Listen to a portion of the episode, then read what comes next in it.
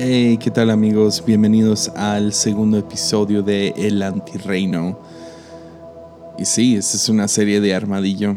Espero que, que lo estén... No sé, no siento que es una serie que uno disfruta, pero espero que te esté iluminando hasta ahorita. Y ah, pues sí, ¿qué tal le seguimos? Entonces, en el episodio pasado hablamos acerca del antirreino, el imperio, el el sistema de maldad que nace del pecado y en el cual nacemos, en el cual nacemos nosotros. Y hoy quiero seguir con qué es esta cosa y cuál es nuestro deber. Hablamos poquito al final del pasado de el evangelio, necesitamos el evangelio, pero ¿qué tal nos metemos poquito más? ¿Va? Pues Éxodo 19 nos encontramos en el monte de Sinaí. Esto ya es ah, todo lo que sucedió en, el príncipe de Egipto y espero que hayas visto la película o alguna vez has leído tu Biblia ah, y ves la historia de Moisés entra y deja mi pueblo ir, deja mi pueblo salir y, y ah, después de varias plagas que suceden en Egipto y grandes milagros, finalmente son rescatados este pueblo de cientos de miles de personas son, uh, son liberados y salen, el mar rojo se parte en dos y luego llegan a este monte, que fue el monte donde Moisés recibió el llamado, pero ahora regresan a esta montaña a encontrarse con Dios. Y cuando están ahí, en Éxodo 19, vemos cuál es el llamado de, de, Dios para este pueblo, porque no nomás los liberó para que sean libres, sino los llamó con un propósito. Y ese es el propósito que Dios deja, ah, no sé, el llamado que, que, es, que este Dios al que servimos, el llamado que Dios le dio a su gente. Y ahí les va, Éxodo 19, versículo 3. Y desde ahí lo llamó el Señor, desde el monte Sinaí, y le dijo, anúnciale esto al pueblo de Jacob, declárale esto al pueblo de Israel ustedes son testigos de lo que hice en Egipto y de que los he traído hacia mí como sobre alas de águila.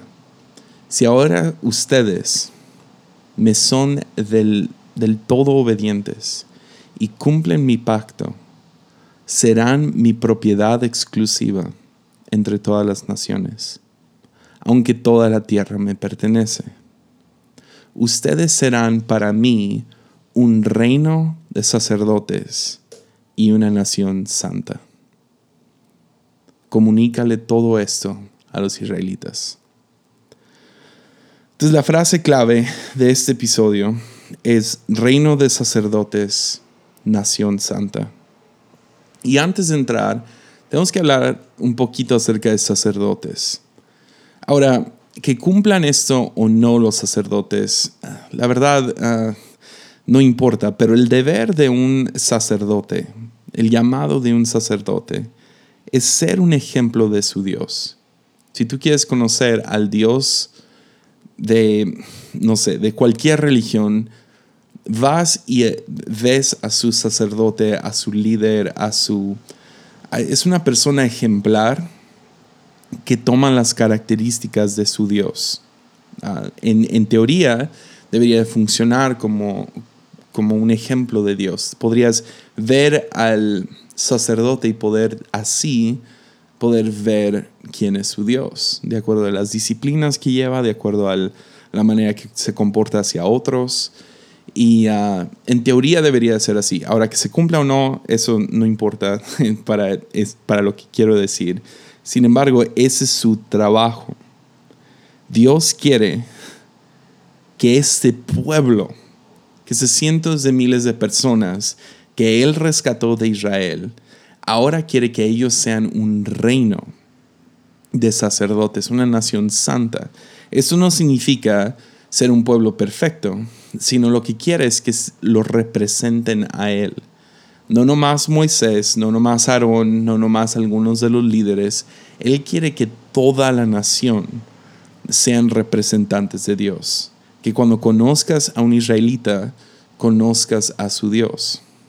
Entonces ese es el deseo más grande que Dios tiene o el llamado que Dios tiene para este pueblo que rescató, porque Dios siempre escucha el llanto, el clamor de aquellos que son oprimidos y hace lo, bueno, es omnipotente, entonces decir, hace lo posible es redundante, pero Él rescata, libera a los oprimidos, Él escucha el clamor y hace algo al respecto. Ahora, ¿qué hace con este pueblo? No nomás lo libera para librarlos, sino les da este llamado. Quiero que sean mis representantes aquí en la tierra.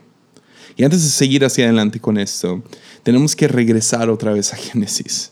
Y vamos a sacar seis puntos del libro de Génesis acerca de, sí, entonces, ya, he, ya he hablado algunas de estas cosas en Armadillo antes, entonces si algo suena que lo estoy repitiendo, claro, porque apenas ahorita pude poner todo esto en, en orden. Pero hay seis verdades que sacamos del libro de Génesis. Claro, hay, mil más, pero por cuestión de tiempo vamos a poner seis por el momento. Pero seis verdades en el libro de Génesis acerca del hombre y acerca de nuestra condición. Número uno, lo encontramos en Génesis 2, 7. Y Dios el Señor formó al hombre del polvo de la tierra y sopló en su nariz aliento de vida. El hombre se convirtió en un ser viviente. Primera cosa que tenemos que entender es que el hombre, y cuando digo hombre me refiero a mujer también, el hombre y la mujer es la mezcla entre lo místico y lo material. Porque sí, a pesar de que somos hechos de carne y hueso, tenemos el aliento de Dios dentro de nosotros. Tenemos alma y fuimos creados para ser ese punto ah, entre el cielo y la tierra. Somos el único ser viviente que tiene, que tiene esta responsabilidad y ah, que tiene este llamado a diferencia a ángeles o a diferencia a animales, estamos en un punto medio donde somos místicos, más somos, somos hechos de lo místico y de lo material. Número 2, vamos a Génesis 2, 8 al 9. Dios el Señor plantó un jardín en el oriente del, del Edén y ahí puso al hombre que había formado. Dios el, Dios el Señor hizo que hiciera toda clase Ah, Dios el Señor, perdón, hizo que creciera toda clase de árboles hermosos, los cuales daban frutos buenos y apetecibles. En medio del jardín hizo crecer el jardín de vida y también el árbol del conocimiento del bien y del mal.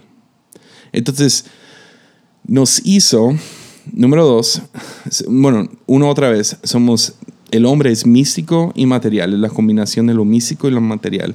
Número dos, el, el hombre y la mujer es un ser contingente. Somos, somos totalmente dependientes tanto de la tierra como del cielo. Tenemos que comer para vivir y tenemos que respirar y cuando me refiero a respirar, no me refiero a oxígeno, necesitamos el aliento de Dios para, para vivir. Entonces necesitamos, somos contingentes, somos dependientes, somos completamente, no, no, no podemos sobrevivir por nuestra propia cuenta. Número, número 3. Génesis 2, del 21 al 25 entonces Dios, el Señor, hizo que el hombre cayera en un sueño profundo y mientras, se mientras éste dormía, le sacó una costilla y le cerró la herida. De la costilla que le había quitado al hombre, Dios el Señor hizo a una mujer ah, y se la presentó al hombre, el, el cual exclamó, esta sí es hueso de mis huesos y carne de mi carne. Se llamará mujer porque del hombre fue sacada. Por eso el hombre dejará a su padre y a su madre y se une a su mujer, y dos se funden a un solo ser. Ya, quédate con esto por un segundo. En ese tiempo el hombre y la mujer estaban desnudos, pero ninguno de los dos sentían vergüenza. Entonces, uno, el hombre es místico y material. Dos, es un ser contingente. Tres, existe armonía perfecta. No hay contradicción. Hay, hay, hay, perfecta armonía entre Dios y el hombre. Hay perfecta armonía entre el hombre y la mujer. Vemos y, si quieres agregarlo ahí, entre el hombre y la tierra. Entonces vemos que el hombre fue creado para ser este punto en medio del cielo y la tierra. Es creado para ser dependiente de tanto el cielo y la tierra. Y fue, fue creado sin contradicción, con completa armonía, armonía perfecta entre el cielo y la tierra, entre el hombre y Dios y el hombre y su prójimo, la mujer. Sin embargo, llegamos al número 4. Génesis 3, 1.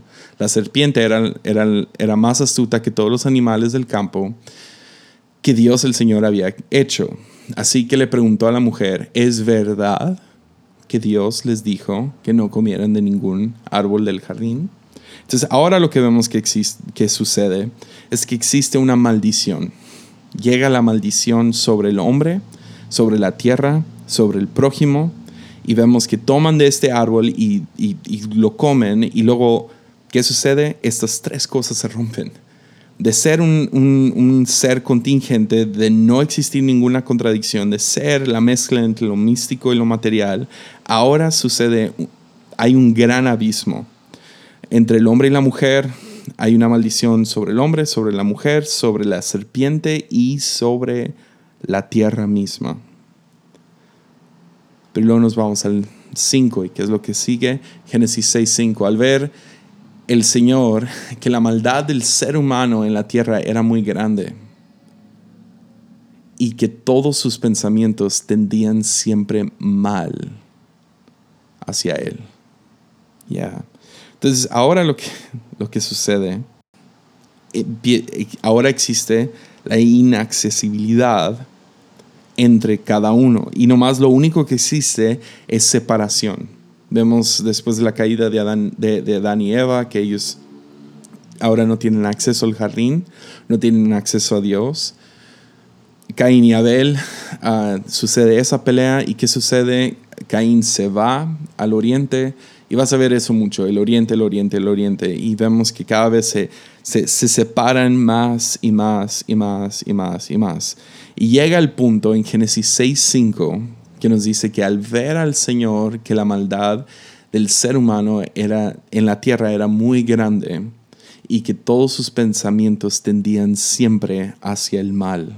Entonces vemos, vemos que primero todo es junto, todo está junto. Están en un jardín, están, están uno sobre el otro, son dependientes uno del otro. No hay contradicción, hay armonía perfecta. Sucede el pecado y ahora hay una maldición y hay culpa y hay vergüenza y eh, separación y violencia hasta que llegamos a Génesis 6, o sea, seis capítulos dentro de la Biblia, encontramos ahora separación, cada vez se separa más y más. Lo que le, lo, que le hace falta es lo que, es lo que necesita. No tiene el ser humano no tiene comunicación con Dios, el, cielo se ha cerrado y ahora la tierra es maldita y tiene que trabajarla día y noche para hacerla dar fruto. Hay separación entre el prójimo y la cosa nomás se, vuelve, se escala este mal cada vez más y más. Y esto me lleva al sexto punto de Génesis, que es la condición humana totalmente mala. Hay silencio en el cielo, separación entre el prójimo. Cada vez se separan más y más. Y hablamos de esto.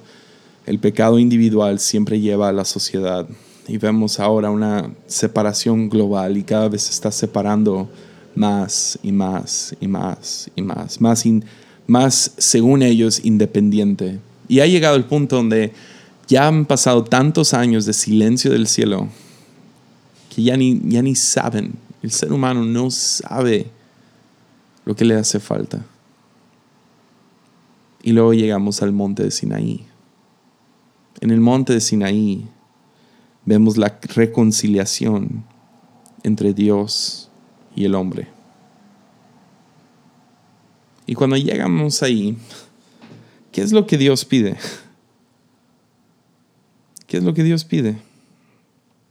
Pues existen encuentros entre Dios y, uno algunas veces en, en, Génesis antes de llegar a Éxodo.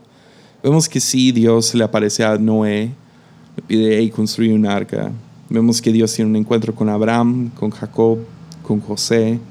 Vemos como que vistazos de, de Dios con uno y luego ese uno va y, no sé, da el mensaje o cumple con cierta tarea, hace un poco el deber, pero el cielo está cerrado para la humanidad.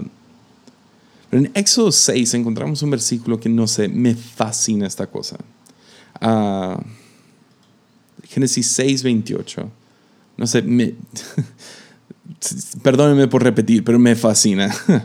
Ah, cuando Moisés está ante esta zarza que está quemando, y le da un llamado y le dice, hey, quiero que vayas a, Egipto y que lo liberes. Él da todos sus peros. Dice, no, es que yo no puedo porque soy tartamudo y esto y lo otro. Es que no, es, es una tarea muy grande.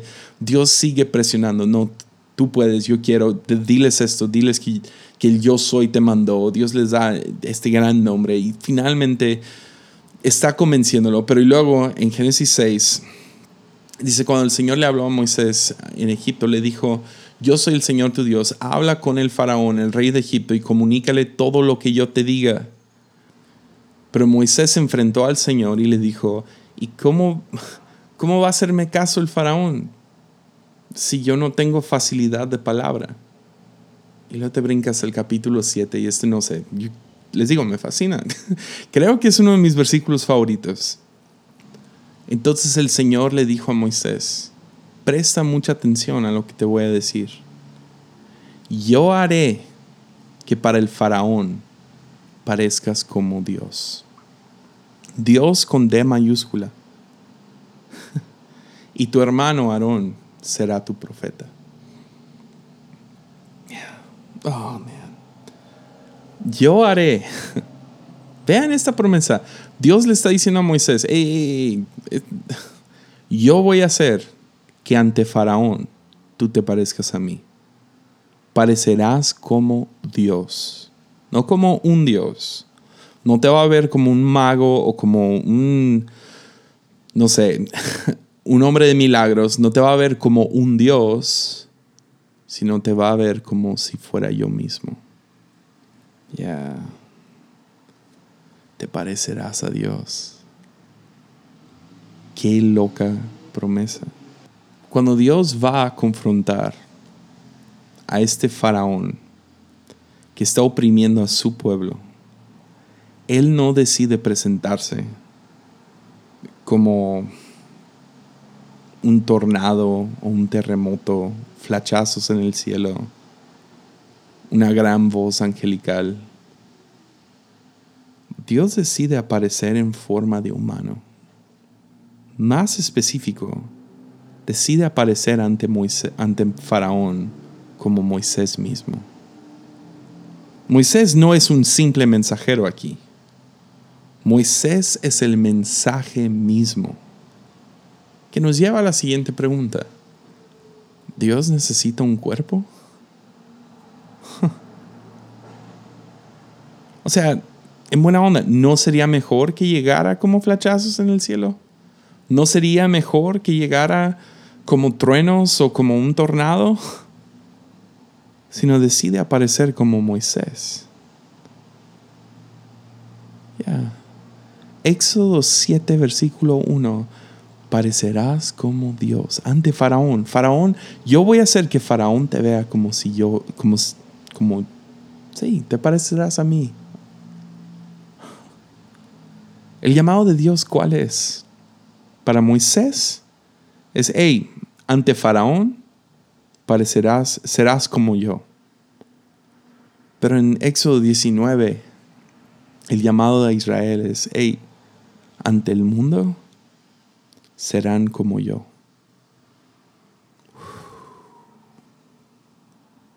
Ya.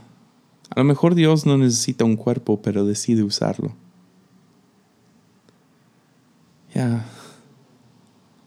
En Sinaí suceden dos cosas. O sea, Éxodo 19, 11 nos dice, y preparen, prepárense, porque en, en ese mismo día yo descenderé sobre el monte de Sinaí a la vista de todo el pueblo. Primera cosa que está sucediendo, que no ha sucedido en siglos. Bueno, a lo mejor más tiempo, quién sabe cuándo fue Adán y Eva, pero desde Adán y Eva hasta ahora, ¿sabes qué va a suceder? La humanidad va a conocer a Dios. Ha habido algunos seres humanos que han conocido a Dios, unos pocos, pero en el monte de Sinaí la humanidad va a conocer a Dios. Y dos, este grupo de gente que se presentan del monte de Sinaí son llamados a ser el mensaje. Son llamados a ser sacerdotes. Son llamados a cumplir con lo que Dios llamó a, a Moisés en Éxodo 7. Se van a parecer a mí. Yo quiero que se parezcan a mí. Su liberación y la redención que yo he traído a sus vidas es el mismo mensaje que yo quiero que le den al mundo. No es vayan y digan, es vayan y sean. Ya.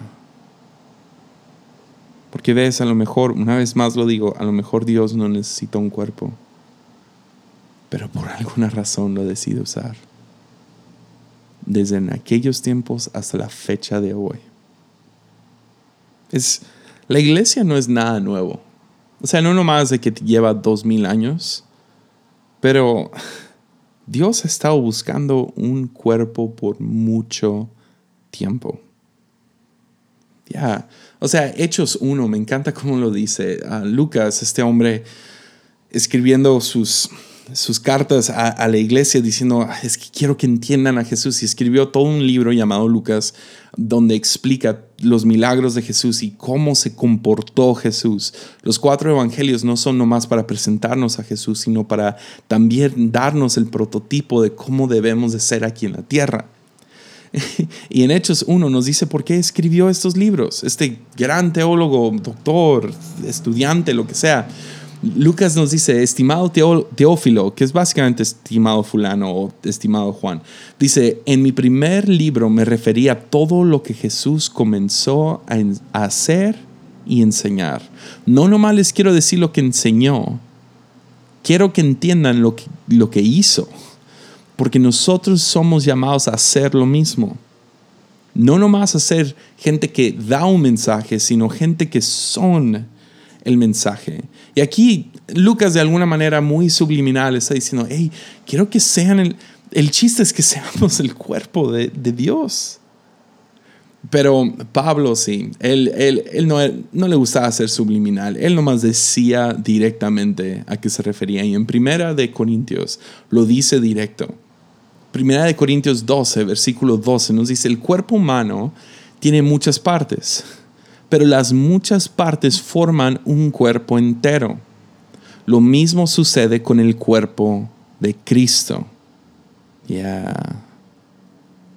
Y empieza a hablar acerca de diversos miembros del cuerpo y está dando como que la metáfora. Y al final de toda su onda acerca del cuerpo, ahí lo pueden leer en, en Primera de Corintios 12, al final termina con diciendo esto, diciéndole a la iglesia, todos ustedes en conjunto son el cuerpo de Cristo y cada uno de ustedes es parte de ese cuerpo. Yeah. Porque Dios ha estado buscando un cuerpo desde Éxodo. Ha estado buscando manos y pies y boca. Ha estado buscando gente que, eh, oídos que escuchen el clamor de los oprimidos. Moisés fue el cuerpo para liberar a Israel pero la iglesia es el cuerpo de Jesús para continuar esta liberación, para continuar esta, este reino. Ya, Entonces no sé, no sé si has llegado al punto. Ah, para mí fue hace unos años atrás que, no sé, yo creo que es edad, sinceramente creo que es edad o no sé, una intervención divina en, en la consciente de cada persona. Pero por lo menos para mí fue hace unos años que de la nada me empecé a dar cuenta de la condición del mundo en el cual vivimos.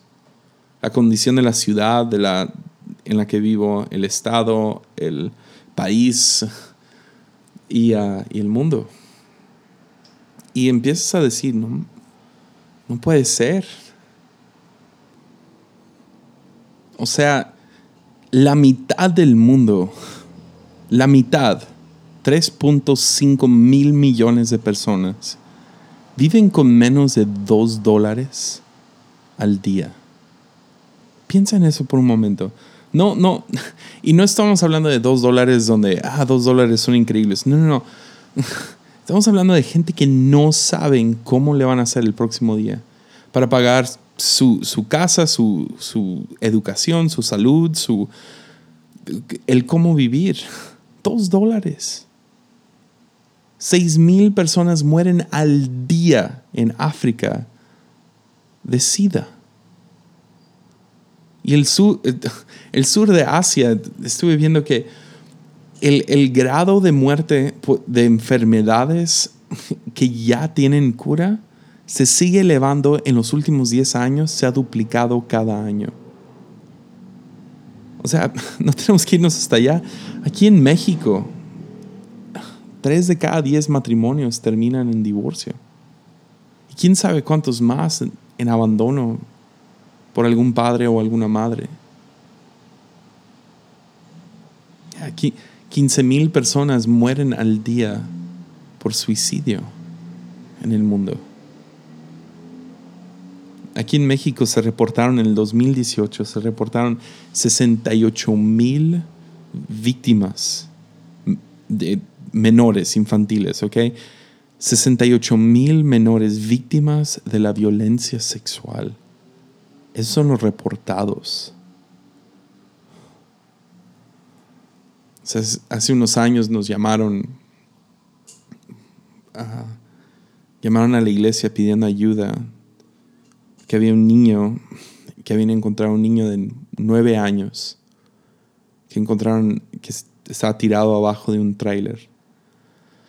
Lo encontraron y ah, se había tomado todas las pastillas ah, que se había encontrado, unas pastillas creo que eran para dormir.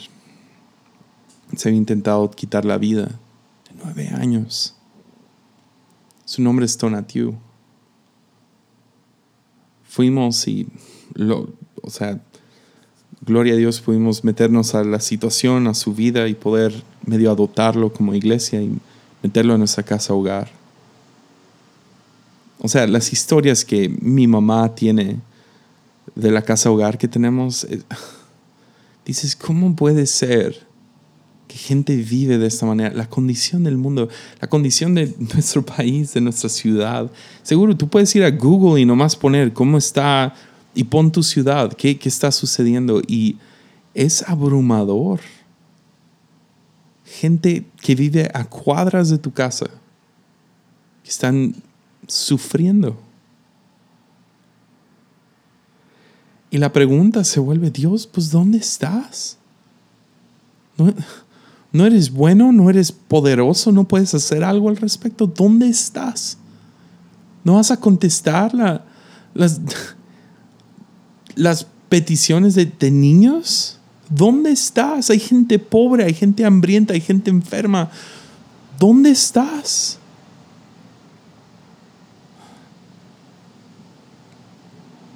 Ya.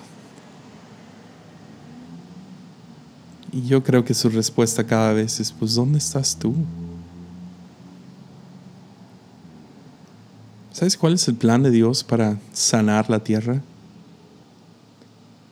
Es una pregunta nomás. ¿Dónde estás tú? ¿Qué vas a hacer tú al respecto?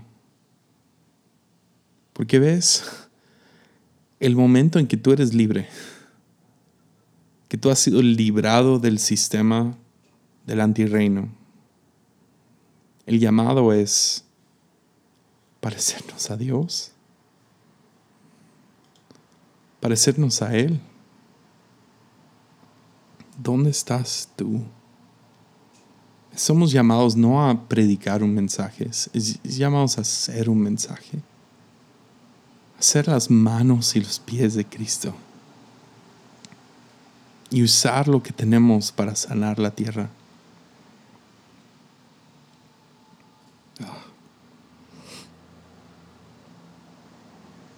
Hace, bueno, déjalo pregunta así. Si yo te doy la frase little boy, pequeño niño, ¿en qué, ¿en qué piensas? ¿Qué es la primera cosa que viene a tu cabeza? A lo mejor la famosa película que salió hace unos años o, no sé, alguna frase de una canción. Pues si tú nomás vieras en una pared la frase pequeño niño, little boy, ¿qué sería lo primero que viene a tu cabeza? Ya.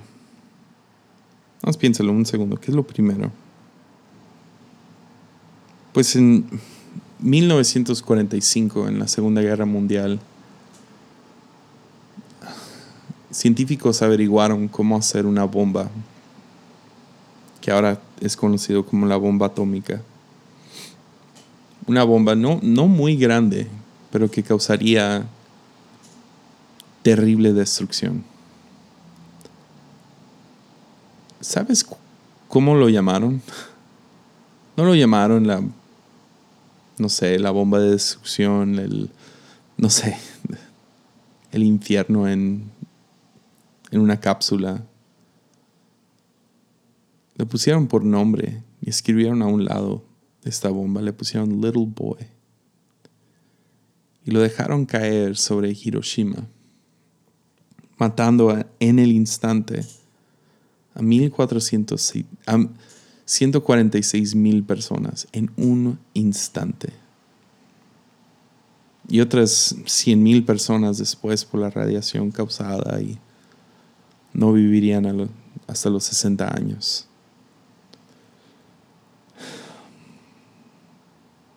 Porque ves, tenemos demasiada gente que piensa que esto se trata de la etiqueta ah, soy, soy cristiano, soy creyente, soy esto, soy lo otro. Y piensan que se trata de su opinión que pueden compartir en Facebook acerca de esto y lo otro y se tiran entre ellos acerca de sus etiquetas. Oh, no importa la etiqueta que te pongas, importa lo que eres. Ponte la etiqueta que tú quieras. El nombre, lo que sea. Tú ponte lo que quieras, pero al final del día lo que importa es lo que causas. Y en la condición en la que vivimos, ¿qué, ¿qué, quieres dejar? ¿Qué quieres hacer?